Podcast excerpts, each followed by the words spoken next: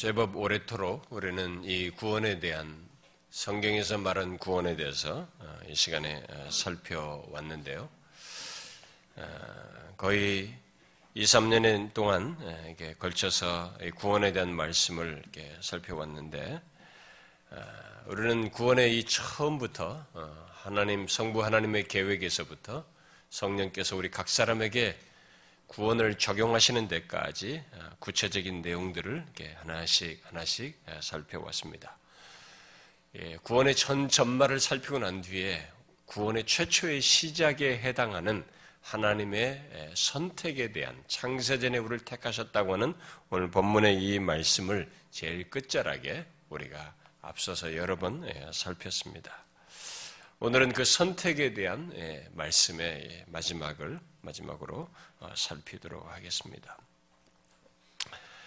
아, 성경이 어, 그 이미 그리스도인 된 자들에게 음, 하나님께서 자신을 장세전에 택하셨다는 사실을 어, 말한 예, 의도와 목적으로부터 해가지고 이 선택에 대해서 앞서서 말을 했는데요.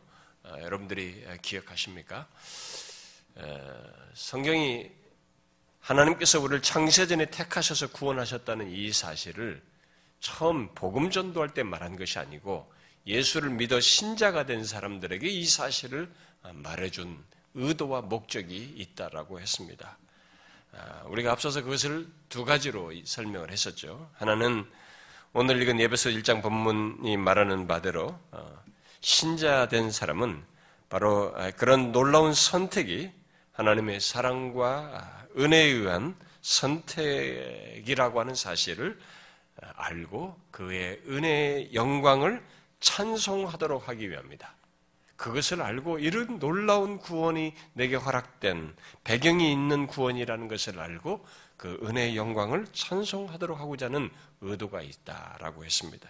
또 다른 한 의도는 창세전에 선택하여 있게 된 구원이어서 우리의 구원이 그렇게 확고하다는 것입니다. 우리의 무엇에 의해서 달린 구원이 아닌 그 어떤 조건에서도 위로가 될 그런 구원이라는 사실. 그래서 위로를 얻도록 하고자 하는 그런 의도가 있다라고 했습니다.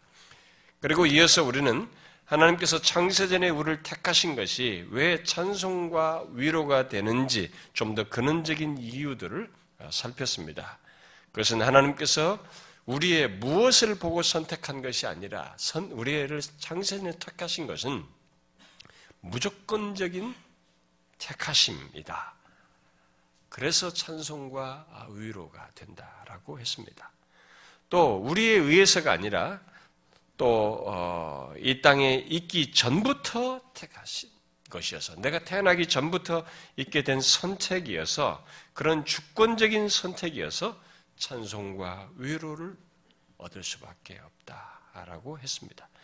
그리고 그 다음에는 하나님의 무조건적이고 주권적인 선택에 대해 우리들이 흔히 제기되는 질문, 이 선택 얘기만 나오면 흔히 제기되는 질문들을 아, 두 가지 정도 아, 살폈죠. 하나는 창세전에 택하셔서 예수를 아, 우리가 믿게 된다면 믿고 안 믿고는 우리에게 책임이 없는 것이 아닌가 그래서 이 하나님의 선택과 이 책임의 문제에 대한 질문을 아, 살폈습니다.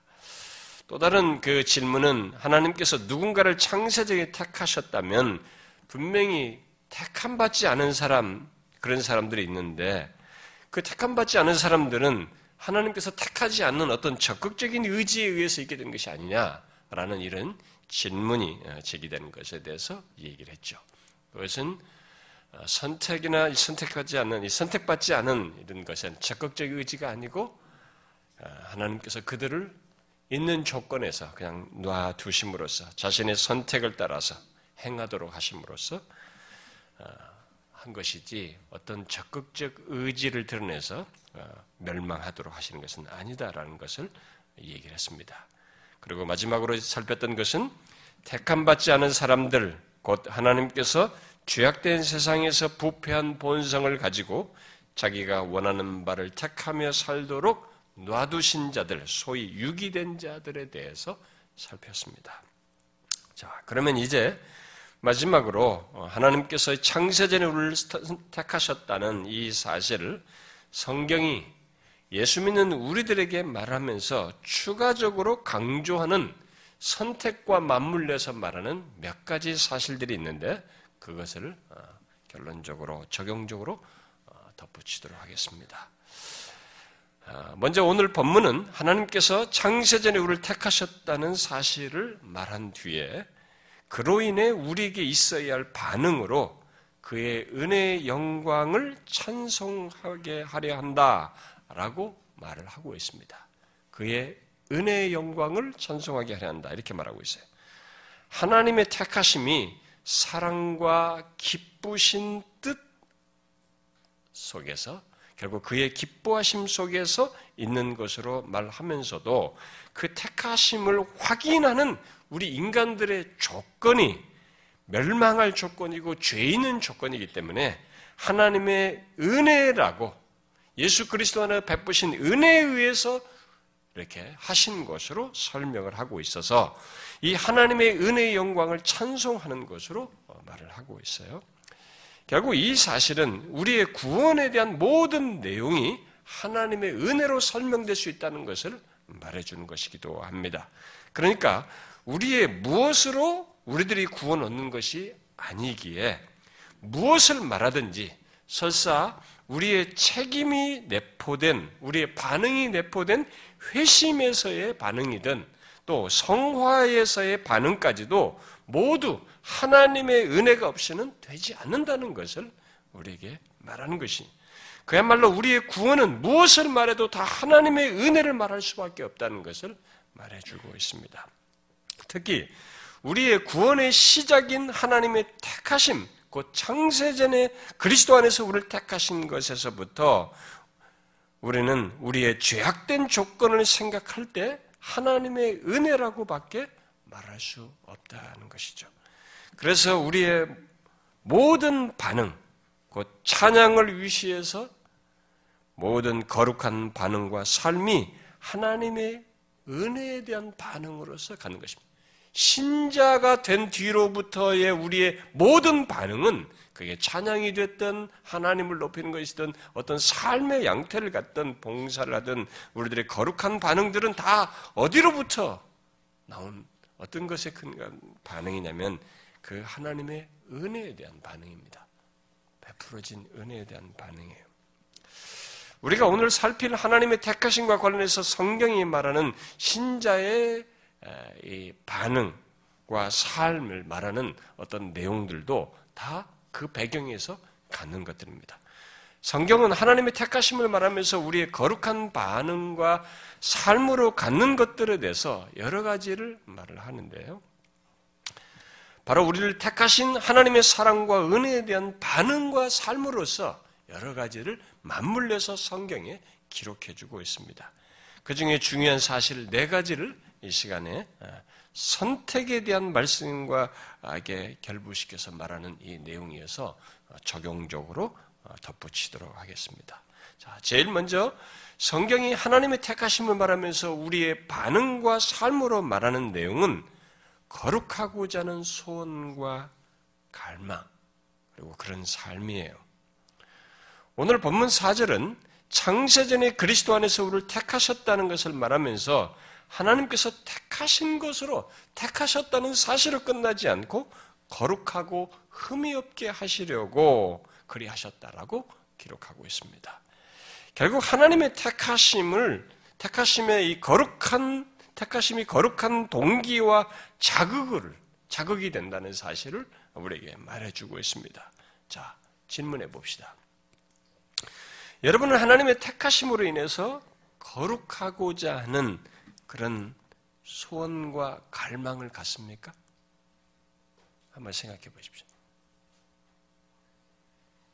하나님께서 나를 창세전에 택하셨다는 이 사실, 그렇게 해서 내가 구원받은 이, 이 사실을 여러분들이 알게 됐고, 그런 자로서 여러분들이 이 하나님의 택하심이 나에게 오히려 이 거룩함에 대한 소원과 갈망을 불러일으키느냐는 거예요.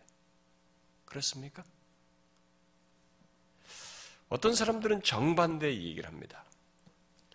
곧 하나님의 택하심은 오히려 거룩에 대한 열망이 사라지고 오히려 더 나태하게 만든다. 이렇게 주장을 해요. 실제로 그런 주장을 그 유명한 존 웨슬리가 했죠. 호튼의 말대로 존 웨슬리는 선택교리가 거룩을 이루는데 크게 도움을 주는 상급에 대한 소망과 형벌에 대한 두려움을 느끼지 못하게 하기 때문에 그것을 받아들일 수 없다고 주장했다라고 말을 해요.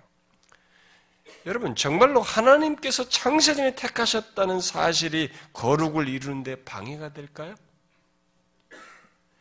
우리는 존 웨슬리가 거룩을 이루는데 상급에 대한 소망과 형벌에 대한 두려움을 느끼는 것이 도움을 준다고 어, 말을 말하면서 이 택하심에 대한 말씀이 그것을 방해하는 것으로 말한 것을 한번 생각해 봐야 돼요. 왜냐하면 오늘날 교회 안에는 그렇게 생각하는 사람들이 많이 있거든요. 여러분도 거룩을 우리들의 이 거룩을 상급에 대한 소망에 의해서 아, 또 형벌에 대한 두려움을 느낌으로써 가지려고 합니까? 어떻습니까?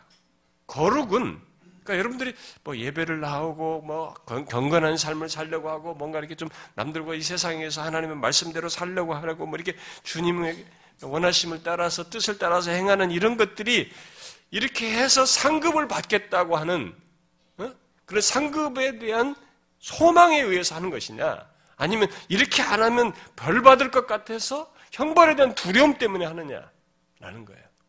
여러분 그렇습니까? 거룩함을 그런 차원에서 하십니까? 그렇게 안 하면은 장차 하나님 앞에 형벌 받을까 봐 두려워서 그렇습니까? 그런 논지는 이방 종교들이 흔히 갖는 것입니다. 기독교가 아니라 이방 종교들이 흔히 갖는 것이에요. 그리고 이단들이 써먹는 것입니다. 성경은 형벌에 대한 두려움에 의해서 움직이는 것을 하나님의 자녀가 되기 이전의 모습으로 설명합니다. 소위 회심하기 이전에 인간이 취하는 반응으로 얘기를 합니다. 로마서 8장에서 바울은 이미 그리스도인 된 자들에게 너희는 다시 무서워하는 종의 영을 받지 아니하였다라고 말합니다. 신자들은 다시 무서워하는 종의 영을 받지 아니한 것이에요. 여러분 중에 혹시 하나님께로 향하는 것, 그를 예배하며 그에게 기도하는 것, 또 이 경건 생활을 형벌에 대한 두려움 때문에 하는 사람이 있습니까? 그것은 유사 기독교예요. 기독교가 아닙니다. 아니에요. 우리의 거룩은 창세전에 그리스도 안에서 우리를 택하신 하나님의 은혜에 대한 반응으로 갖는 것입니다. 곧 창세전에 택하여 오절 말씀대로 그의 아들이 되, 되어서 그러니까 결국 아들로서 갖는 것입니다. 그러니까 하나님께서 창세전에 택하신 것이 오히려 우리의 거룩의 이유가 되고 거룩하고자 하는 소원과 갈망을 불러일으키며 거룩으로 나아가게 한다는 것입니다. 여러분은 죄악 가운데 멸망할 수밖에 없는 나를 하나님께서 그리스도 안에서 택하신 것으로 인하여서 오히려 거룩하고자 하는 소원과 갈망을 갖습니까? 나를 택하신 하나님, 그리스도 안에서 죄로부터 구원하신 거룩하신 하나님을 닮고자 하느냐는 것입니다. 하나님은 우리를 단순히 구원하기 위해서 택하신 것이 아닙니다. 그는 그분 앞에, 자기 앞에 거룩하고 흠이 없게 하시려고 우리를 택하셨어요. 이렇게 하나님의 택하심과 거룩은 밀접한 관계를 가지고 있습니다. 그러므로 하나님의 택함 받은 자, 곧 참된 신자는 거룩하고자 하는 소원과 갈망을 갖습니다.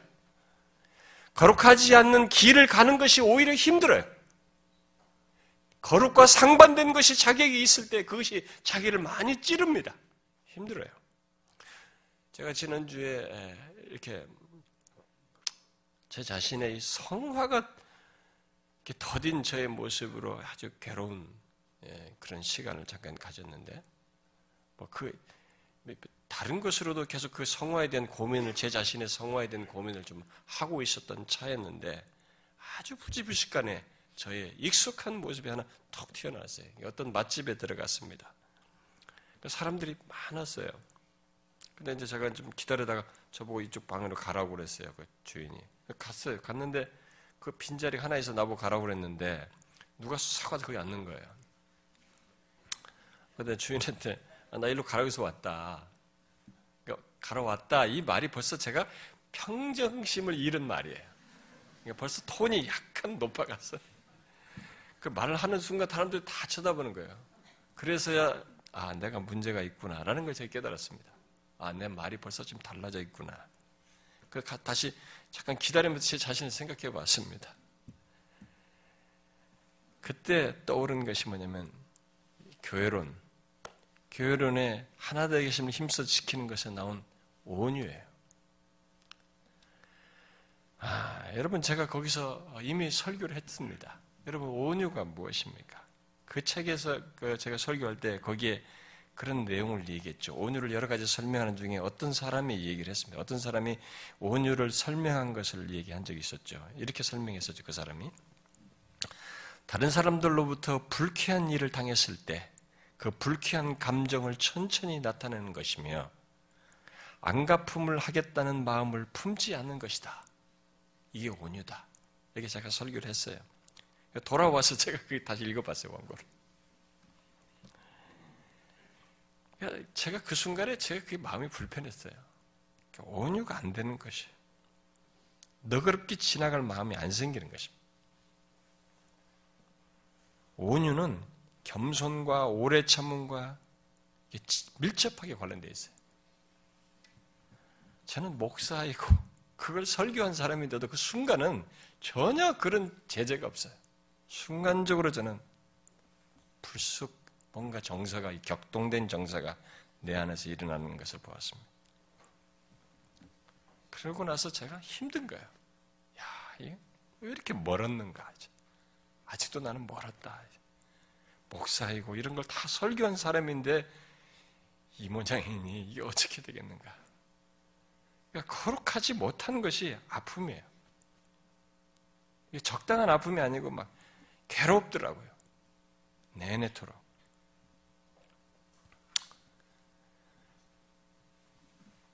제가 그때 그런 음, 것이 왜 그런 내면으로부터 괴로워했을까요? 형벌에 대한 두려움 때문에 거룩하지 못한 것을 두려워해서 힘들었을까요? 그런 마음은 조금 더 들지 않았습니다. 하나님의 은혜로 그의 백성이 되었음에도 그의 자녀임에도 불구하고 심지어 그의 은혜로 주의 종이 되었음에도 불구하고 그 은혜에 합당하지 못한 것이 힘든 거예요. 그렇습니다. 하나님의 택하심은 단순히 우리들을 너 구원했다. 구원 증표 같은 걸 하나 주기 위한 것이 아닙니다. 택하심은 그 앞에 거룩하게 하기 위함이에요. 그래서 정령 택함 받은 신자는 거룩하고자 하는 갈망을 갖고 실제로 그 길을 갑니다. 거룩하지 못한 말과 거룩하지 못한 생각과 거룩하지 못한 행동을 불편해하고 힘들어해요.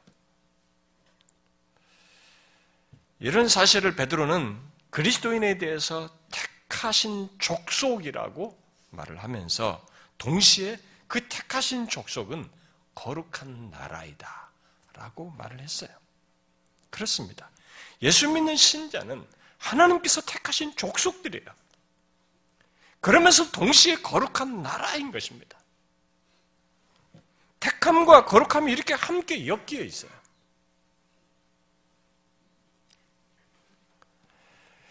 그러므로 거룩에 대한 소원과 갈망이 없다면, 그리고 실제로 그 길을 가지 않는다면, 그는 하나님의 택하신 족속에 속하지 않은 것이에요.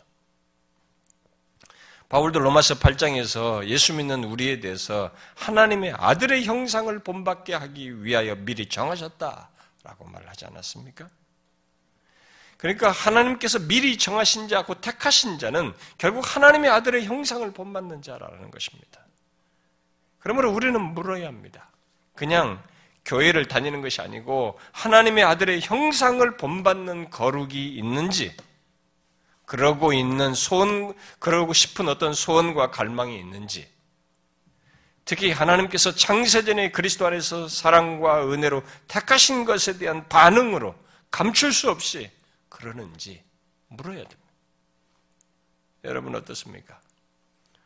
창세전에 하나님께서 나를 택하신 것 때문에 게으르고 나태합니까? 아니면 오히려 거룩에 대한 열망을 갖고 거룩의 길을 갑니까? 진실로 선택받아 구원받은 신자는 후자일 겁니다. 후자일 거예요. 그 다음 또 성경이 하나님께서 은혜로 우리를 택하셨음을 말하면서 강조하는 내용은 우리의 무엇을 자랑하지 않는 겸손이에요. 바울은 하나님께서 택하여 구원받은 고린도 교회 성도들에게 형제들아 너희를 부르심을 보라 라고 한 뒤에 하나님께서 세상에 미련한 것들을 택하사 지 있는 자들을 부끄럽게 하려 하시고 세상에 약한 것들을 택하사 강한 것들을 부끄럽게 하려 하시며 하나님께서 세상에 천한 것들과 멸시받는 것들과 없는 것들을 택하사 있는 것들을 폐하려 하시나니 이는 아무 육체도 그 하나님 앞에서 자랑하지 못하게 하려 하심이라 라고 말을 했습니다. 하나님께서 택하신 우리들이 어떤 자들인지를 말하면서 뭘 강조합니까? 아무 육체도 하나님 앞에서 자랑하지 못하게 하려 한다라고 말을 하고 있습니다. 여러분, 하나님께서 택하신 우리 자신들을 한번 보십시오. 우리가 어떤 자들입니까? 세상에서 출신 성분이 뭐 실력과 지위와 성품이 상위에 해당합니까? 그 무엇보다도 우리의 죄악된 본성을 한번 생각해 보십시오. 그리고 예수 믿기 전에 살아온 우리 자신을 보십시오. 다른 사람보다 낫다고 할 무엇이 우리에게 있습니까? 여러분 중에 어떤 사람은 세상적 기준을 가지고 자신을 어떤 사람보다 낫다고 생각할 것입니다. 그래서 하나님의 은혜보다 자기의 어떤 장점들에 대해서 상당히 가치를 둘지 모르겠어요. 근데 여러분, 내가 만나는 수준과 옆에 주변의 사람들의 이 레벨이 사회 출신 레벨이 그만 그만해서 그래요. 공부면 공부, 출신 성분이면 출신 성분. 여러분들이 계속 더 위로 한번 가보면 이쪽에서는 지금 여기서는 내가 좀 난 것 같아도 또 한번 가보, 위로 가보면 또 모르는 세계가 있어요. 수준이 다릅니다.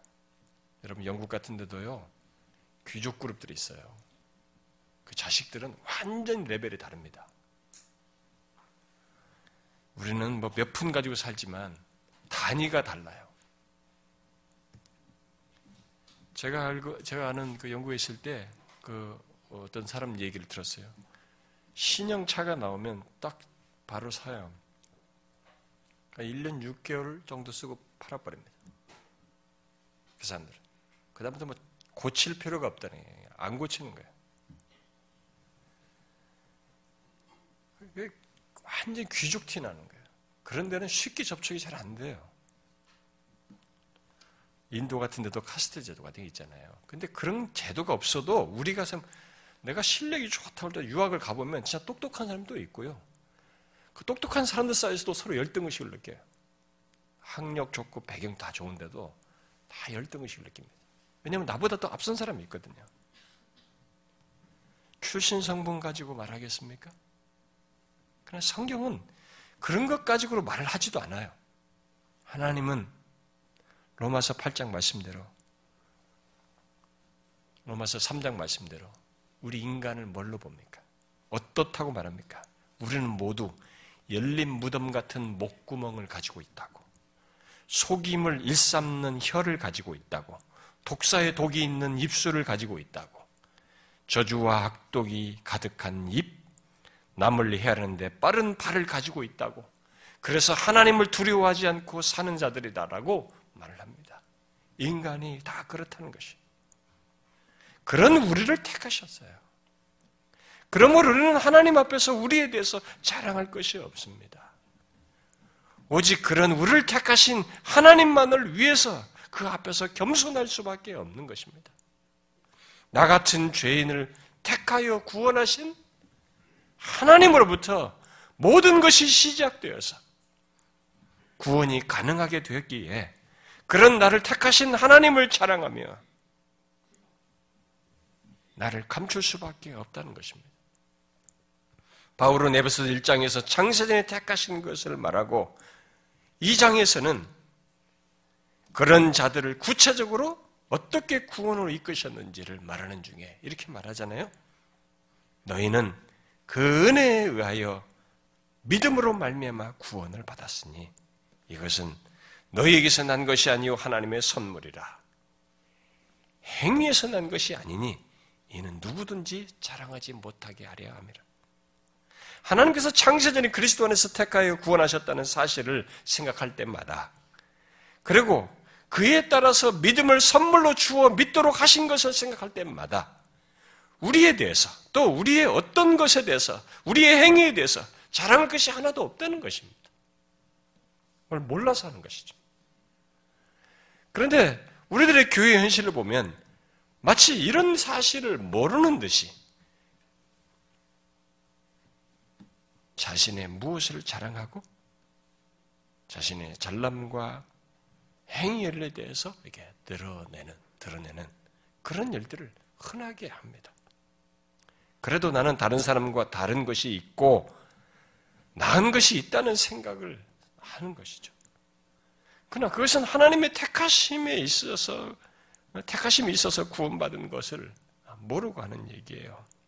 진실로 구원받은 신자는 자신이 지금 이 자리에 있게 된 것을 생각하게 될 때마다 자기 자신을 주목하지 않습니다. 또 자신의 무엇을 생각하며, 생각하면 서 자랑하지 않습니다. 오히려 나 같은 자를 택하여 구원하신 하나님을 주목하게 되죠. 그분을 생각하게 되죠. 그를 높이게 됩니다. 어떻습니까? 여러분은 그렇게 하고 있습니까? 혹시 자신이 택함 받은 것에 택함 받은 것에 우쭐하십니까? 내가 택함 받은 구원받은 것에 우쭐하신가요? 그러면서 세상에 있는 사람들은 다 쓰레기이고 나는 좀 나은 사람이라고 생각합니까? 그렇다면 그는 하나님의 택하심을 모르고 있는 것입니다. 그 은혜를 없신여기는 자입니다. 아니에요. 하나님은 사랑과 은혜로 우리를 택하셨습니다. 죄악된 본성을 가지고 살았던 우리를 다른 사람들과 조금도 다를 바 없는 본성을 가진 우리를 믿을 수 없게도 기뻐하셨고 사랑하셨으며 불쌍히 여기셨습니다. 그러므로 우리에게는 자랑할 것이 없어요. 정말 자랑하려면 주 안에서 자랑해야 합니다. 나를 택하신 하나님과 그분 안에서 얻게 된 것에 그분 안에 있게 된 것의 복됨과 영광, 택함 받은 자로서 이 땅에 산, 이 땅을 산다는 것, 하나님의 자녀가 되어서 산다는 것, 하나님이 우리의 아버지시라는 것을 자랑해야 하는 것이죠. 여러분 내게 남들과 다른 것이 있어서 이 자리에 있게 됐다는 생각 조금도 해서는 안 되는 것이. 우리는 항상 그래야 됩니다. 그런 생각 결코 해서는 안 됩니다. 예배당 안에는 이런 사람들이 있어요. 다른 사람은 예수 믿으라고 했을 때 거절했지만 나는 그들과 달리 예수를 믿겠다고 결심해서 곧 내가 yes라고 반응해서 구원을 받아 이 자리에 있게 됐다라고 생각하는 사람들이 있습니다. 그 말은 나는 다른 사람들과 다르다 이 얘기입니다. 아니에요. 그 잘못된 생각입니다. 내게 무슨 차이가 있고 내가 믿겠다고 해서 이 자리에 있게 된 것이 아니에요.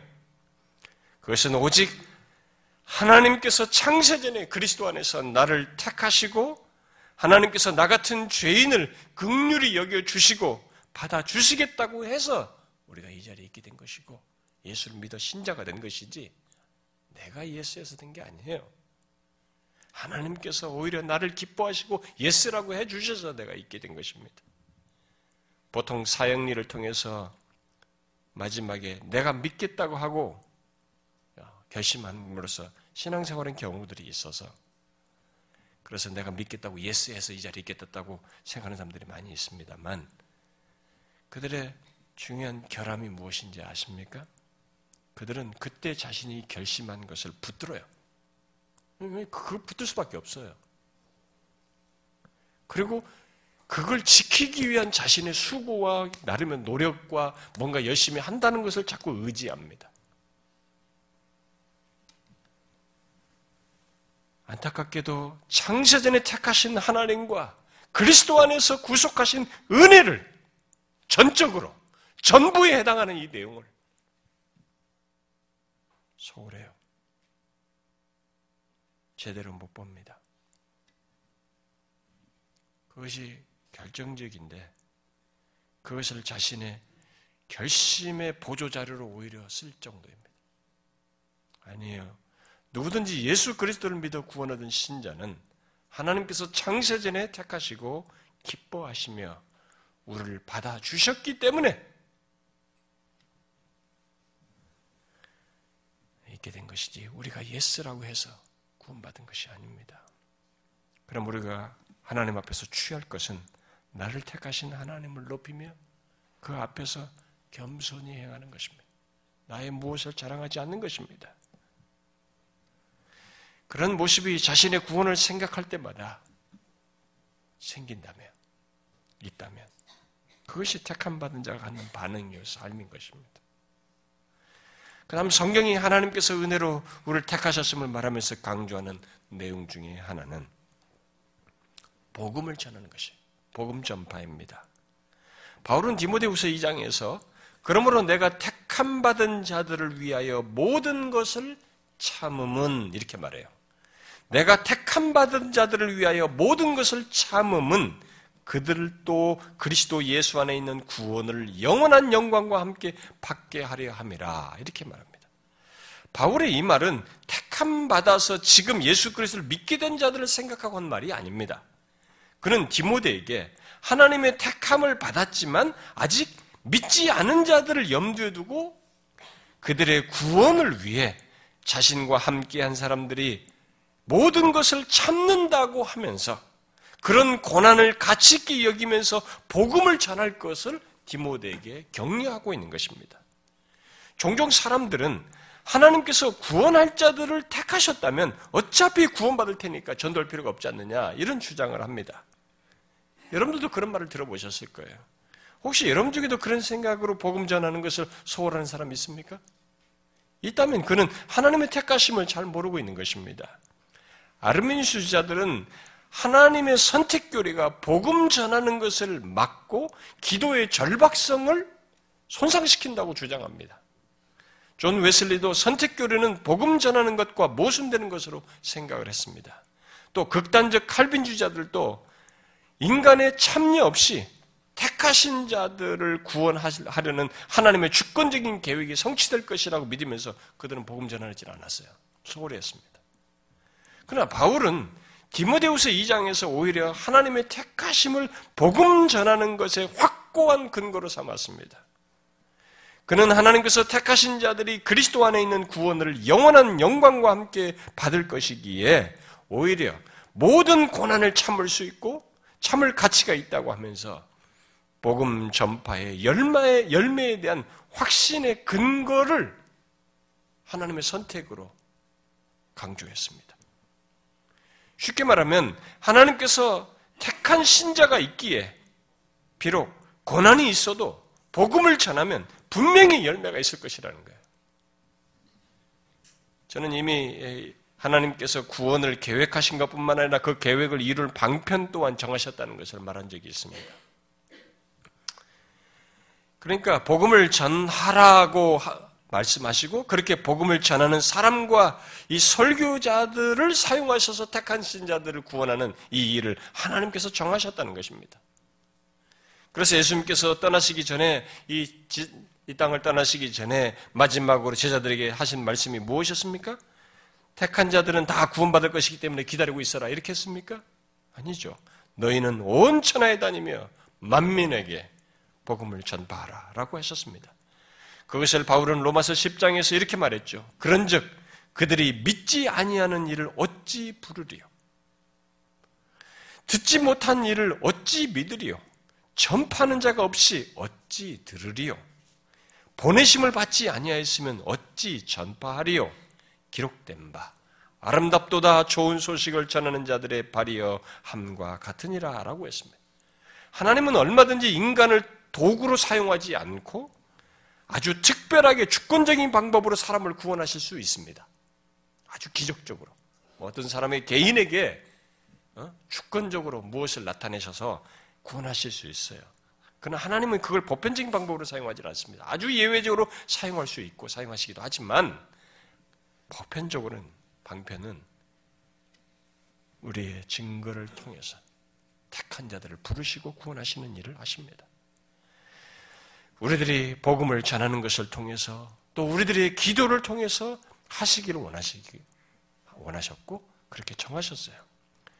여러분 중에 이 방편 없이 예수 믿는 사람은 없는 것입니다. 거의. 그렇죠? 여러분 중에 누가 혼자 있었는데 갑자기 하나님이 너 예수 믿어라.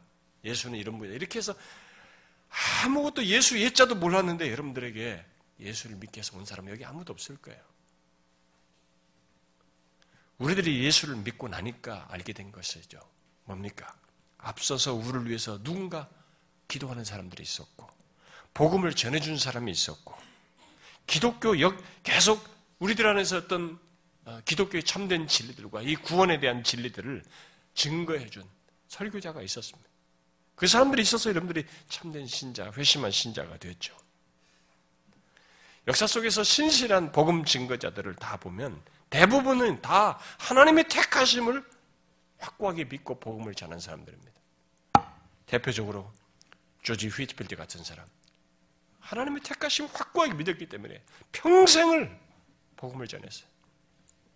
데이비드 브레이너드 같은 사람, 조나단 에드워드 같은 사람, 존 뉴턴이라든가 윌리엄 캐리 같은 선교사도 이 확신, 택하심에 대한 확고한 믿음을 가지고 나갔습니다. 리빙스톤 같은 사람도 그래요.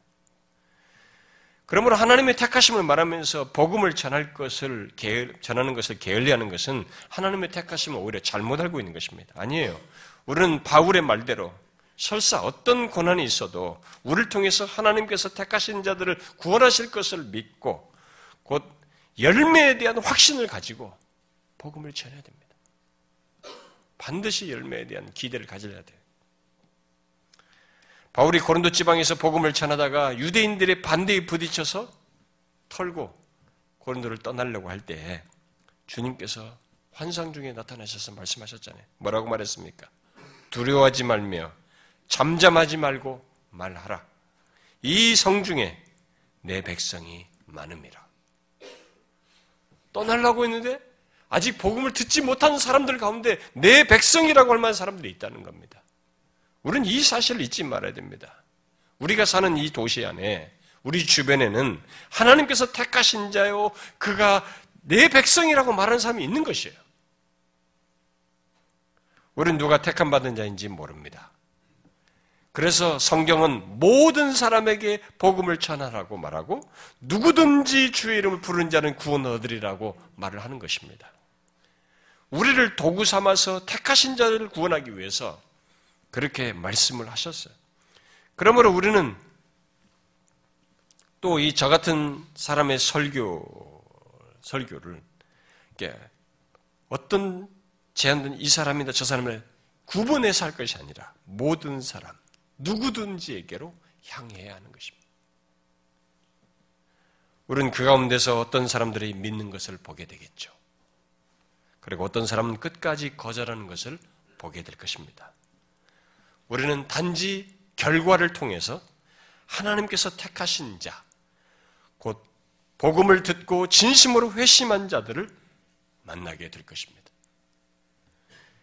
그러므로 우리는 프랑크 목사의 말대로 어떤 사람이 아무리 악하다 하더라도 그 사람이 천국에 갈 수 있는 후보자인 택함 받은 자 중 한 사람일 수 있다는 것을 알고 그 사람을 대해야 합니다. 그렇습니다. 우리는 우리 앞에 있는 모든 사람이 천국에 들어갈 수 있는 후보자들이라고 택함 받은 사람 중에 한 사람일 수 있다는 생각을 갖고 복음을 전해야 합니다. 우리는 그 가운데서 하나님께서 창세전에 택한 그 특별한 사람, 그 복된 사람을 만나게 되고 바로 그를 나를 통해서 구원하시는 것을 경험하게 될 것입니다. 그 다음에 이제 마지막으로 성경이 하나님께서 우리를 은혜로 우리를 택하신 것과 관련해서 말하는 내용을 덧붙이면 바로 하나님을 사랑하는 자로서 존재하며 사는 것입니다. 우리는 이미 로마서 8장에서 하나님의 뜻대로 부르심을 자들 부르심을 받은 자들은 하나님이 미리 정하신 자요, 어, 미리 아신 자요, 미리 정하신 자, 곧 창세전에 택하신 자라는 것을 살폈습니다. 그런데 그렇게 하나님께서 미리 아시고 정하신 자, 곧 택하신 자들의 현재 모습을 바울이 거기서 뭐라고 말합니까? 하나님을 사랑하는 자라고 말합니다. 하나님을 사랑하는 자, 곧 그의 뜻대로 부르심을 받은 자들에게는 모든 것이 협력하여 선을 이루느니라. 하나님이 미리 아신 자들 또 미리 정하신 그들을 또한 부르시고 이렇게 말해요. 여러분 하나님의 선택을 받았는 어, 말하는데 그 선택받은 사람의 현재적인 모습으로 묘사한 게 뭐예요? 하나님을 사랑하는 자. 그러니까 하나님께서 택하신 자는 바로 하나님을 사랑하는 자로서 존재하며 산다는 것입니다. 물론 그것을 그것은 나 같은 자를 창세전에 택하신 하나님, 곧 헤아릴 수 없는 사랑으로 또 그의 기쁘신 뜻대로 또 죄악 가운데서 택하신 태어나서 살 우리를 그리스도 안에서 구원하고자 하는 한없는 은혜를 은혜로 택하신 하나님. 그야말로 나를 먼저 사랑하시고 나를 먼저 기뻐해 주신 하나님, 또 한없는 은혜를 베풀어 내게 다가오신 하나님에 대한 반응으로서 하나님을 사랑하는 것을 얘기하죠. 먼저 그 사랑이 있었어요. 자, 그런 맥락에서 하나님의 착하심과 하나님을 사랑하는 것이 이렇게 맞물려 있습니다. 자, 이 성경의 연결이 맞습니까? 우리 경험 속에서, 우리의 삶 속에서 드러나고 있습니까? 어떻습니까? 질문하고 싶습니다. 해봅시다. 여러분은 하나님을 사랑합니까? 이 사랑이란 단어가 너무 왜곡되어 있고 우리가 사랑이란 말을 들었을 때 내가 생각하는 이 이해 개념과 정서 개념이 너무 다양하기 때문에 와닿지 않을 수 있는데 한번 생각해 보 실제적으로 생각해 보셔야 됩니다. 하나님을 사랑합니까? 이게 막연합니까? 그러면 하나님과 사랑하는 관계 속에서 살아가고 있습니까? 바로 사랑하는 것을 드러내면서 말입니다. 성경은 하나님의 택하심과 연결해서 이것을 부인할 수 없는 사실로 얘기합니다. 오늘도 우리가 10계명에서 첫째 하나님을 사랑하라 라고 말한 것을 읽었지 않습니까? 우리는 하나님의 사랑을 받은 사람으로만 또 받는 사람으로만 있지 않습니다. 종종 교회 안에는 하나님이 나를 사랑하는 것에 대해서는 알아도 내가 하나님을 사랑하는 것에 대해서는 알지 못하고 솔직히 그것에 대해서 자신은 아직 모르겠다라고 말하는 사람이 있어요. 나는 하나님을 내가 사랑하는 것은 잘 모르겠다라고 말하는 사람들이 있습니다. 그러나 사도 요한은 요한일서에서 사랑하는 자들아 우리가 서로 사랑하자. 사랑은 하나님께 속한 것이니 사랑하는 자마다 하나님으로부터 나서 하나님을 알고 사랑하지 아니하는 자는 하나님을 알지 못하나니 이렇게 말했어요. 다른 사람을 사랑하는 것 뿐만 아니라 하나님을 사랑하는 것을 모르고 또 그것이 없다는 것은 신자일 수 없는 것이에요. 하나님께서 우리를 택하신 택하신 것은 사랑과 기쁨과 은혜로 말미암은 것입니다. 그래서 우리 또한 그 사랑에 반응하게 돼요. 사랑으로. 여러분, 어떤 대상에게 사랑을 어떻게 나타냅니까? 그런 것이 우리에게 있는가 한번 봐요. 우리가 사, 랑하는 대상을 낼 때 그 대상에게 사랑을 어떻게 나타냅니까? 가장 기본적으로 사랑은 그 대상을 만나는 것을 좋아합니다. 일단 만나는 것을 좋아하고 더 만나고 싶어 하고 함께 있고 싶어 합니다. 그리고 그의 말을 사랑으로 들어요. 굳이 존중한다는 생각을 갖지 않아도 실제로 상대 말을 존중하고 있습니다. 그것이 가장 기본적인 사실이에요. 이것만 한번 생각해 봐요. 여러분은 그런 사랑을 하나님에 대해서 갖고 드러내고 있습니까? 자, 왜 교회에 나옵니까? 왜 예배하고 다양한 섬김과 봉사를 합니까? 또 왜 교회 안에서 양육을 받고 말씀을 배웁니까? 또 다양한 사람 그 중에서도 나와 마음에 맞지 않고 심지어는 불편하기까지 한 사람들과 기꺼이 교제하며 사랑하려고 합니까? 더 나아가서 왜 이 세상의 가치, 이 세상의 가치관과 방식을 따르지 않고 하나님의 말씀을 따라서 삶을 살려고 합니까? 종교적인 의무감 때문입니까? 형벌에 대한 두려움 때문입니까? 장차 받을 상을 생각하면서 보상 심리에 의해서 그렇게 하는 겁니까? 직분을 받았기 때문에 아니면 예수 믿는다는 신자의 체면 때문입니까? 우리는 물어야 합니다. 그 모든 것을 하나님을 사랑하기 때문인지 물어야 돼요. 사랑하는 하나님을 만나기 위해서 예배하고 그의 말씀으로 그의 말씀을 사랑으로 들음으로써 그렇게 말씀을 따라서 행하는지 우리는 물어야 합니다. 성경은 우리를 하나님을 사랑하는 자로 말하면서 그 모든 것의 근원을 하나님께서 창세전의 기쁨과 사랑으로 택하신 것에 대한 반응으로 얘기를 하고 있습니다. 그러니까 하나님의 택하심을 받은 자는 하나님을 사랑하는 자이며 하나님을 사랑하는 자로서 산다는 것입니다. 어떤 사람들은 하나님을 두려워하는 대상으로만 알고 그래서 모든 것을 종교적인 의무, 안 하면은 벌 받는 것으로 생각하면서 행해요.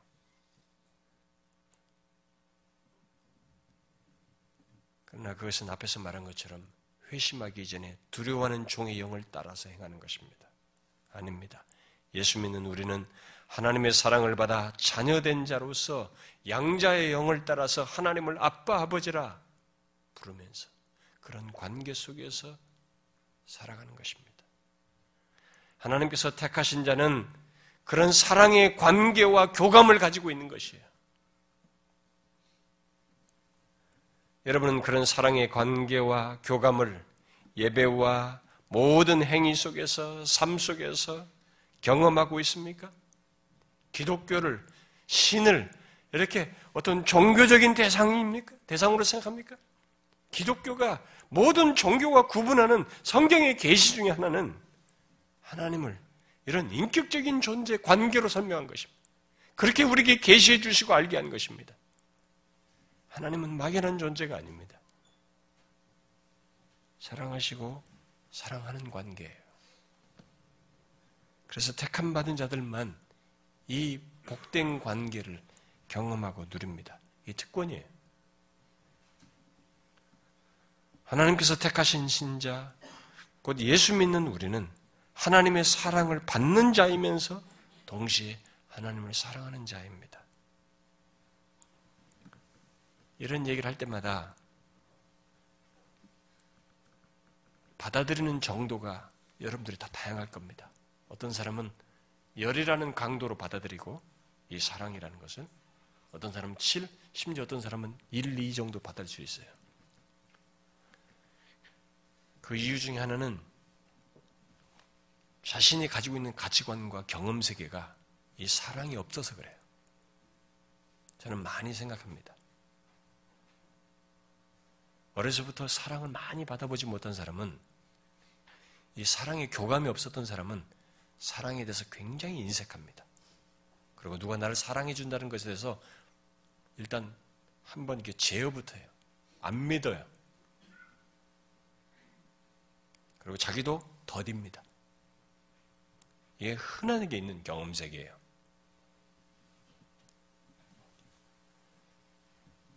우리의 성장 과정에 그런 것이 있을 수 있습니다. 어떤 사람은 일찍부터 사랑받지 못하는 배경 속에서 자랄 수 있고 그런 삶의 환경에서 자란 사람이 있을 수 있어요, 얼마든지. 그래서 심리학이나 이런 통계 자료가 그런 걸 가지고 사람들을 평가를 합니다. 그리고 그게 상당 부분 사람들에게 나타나기 때문에 맞아요. 그런데 기독교는 그걸 극복할 수 있어요. 그걸 완전히 극복하지 못할 정도로 남아있는 잔재가 있긴 하지만 신앙 안에서 이길 수 있어요. 그걸 극복할 수 있으면 뭔지 아십니까? 하나님의 사랑에 무한한 사랑에 대한 이해와 그 사랑을 받은 것에 대한 확신과 경험적 이해를 갖는 것이에요. 아까 우리 찬송가 299장 불렀잖아요. 하나님 사랑은 그 사랑을 부어달라고. 우리가 하나님의 사랑이 나를, 나 같은 조건에 하나님의 사랑것이 무엇인지를 우리가 몰라서 그런 것입니다. 저도 사랑이 결핍되어 있어요. 가보 근데 그게 계속 어디서 극복되냐면 하나님께서 나 같은 자를 사랑하셨다는 거예요. 이것 때문에 내가 누구를 사랑하지 못하는 것에 대한 극복을 하게 됩니다. 내가 어떤 사람은 싫습니다. 저도. 근데 하나님이 나 같은 자를 사랑하신 것이 이걸 깨버리게 하는 거예요. 이걸 깨게 만드는 것입니다. 그걸 신앙으로 극복하셔야 됩니다.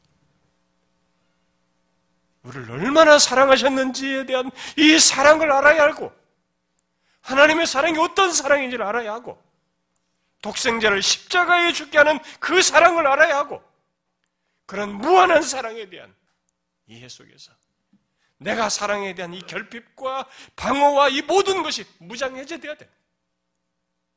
그래서 그 사랑을 받고 그 하나님께 대한 반응으로 우리도 사랑해야 돼. 그분 만나고 싶고, 그분 앞에 서고 싶고, 그분을 가까이 하고 싶고, 그분의 말을 귀담아 듣고 싶고, 그분의 말을 따르고 싶은 것이 정상적으로 있어야 되는 것입니다. 이게 택하심이에요. 택하신 반자에게 있는 것입니다. 어떻습니까? 이 부분에 결핍이 있습니까? 구하셔야 돼요. 299장 같은 찬송 가사를 부르셔서라도 그런 가사로라도 하나님께 구하셔야 합니다. 하나님의 사랑에 대해서 바리케이트를 치면 안 되는 것입니다. 의심하지 말아야 됩니다. 생명을 내어주는 사랑을 우리에게 드러내셨고, 그것에 근거해서 지금도 미래까지 지속하는 사랑이에요. 누가 그런 사랑을 합니까? 몇 년 살피면 우린 질려요. 단점이 다 노출되기 때문에. 멀리서 소문 듣고 그 사람이 과의 관계 속에서 소식으로 좋아하는 것하고 실제 만나서 사랑은 다른 것입니다. 요즘은 가상 공간에서 서로 사람들이 좋아하고 살지만은 가상 공간에서 아무리 좋아해봤자 소용없어요. 만나보세요, 만나보세요. 얼마 있으면 우리는 질리지 않습니까? 단점이 다 노출돼요. 그런데 하나님은 그런 단점이 있는 우리를 끝까지 사랑하신단 말이에요. 그 사랑을 받고 그 사랑에 대한 반응으로 우리도 그분을 좋아야죠. 그분을 만나기를 좋아야지. 그분의 말씀을 사랑의 말로 들어야죠. 이게 택함 받은 자예요.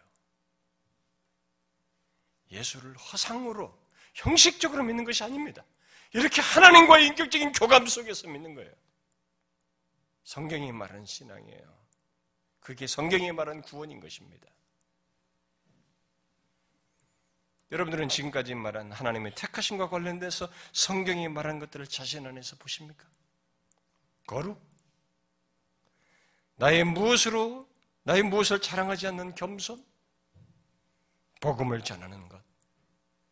하나님을 사랑하는 자로서 사는 것 등 이런 것을 자신 안에서 보십니까?